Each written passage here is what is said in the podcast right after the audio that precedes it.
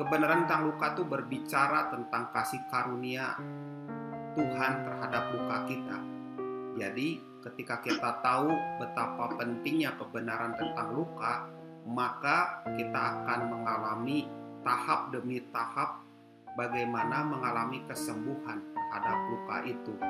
Dan ketika luka itu sembuh, maka ada banyak hal yang bisa kita lakukan dibandingkan kita melayani tetapi hati kita seperti tertambat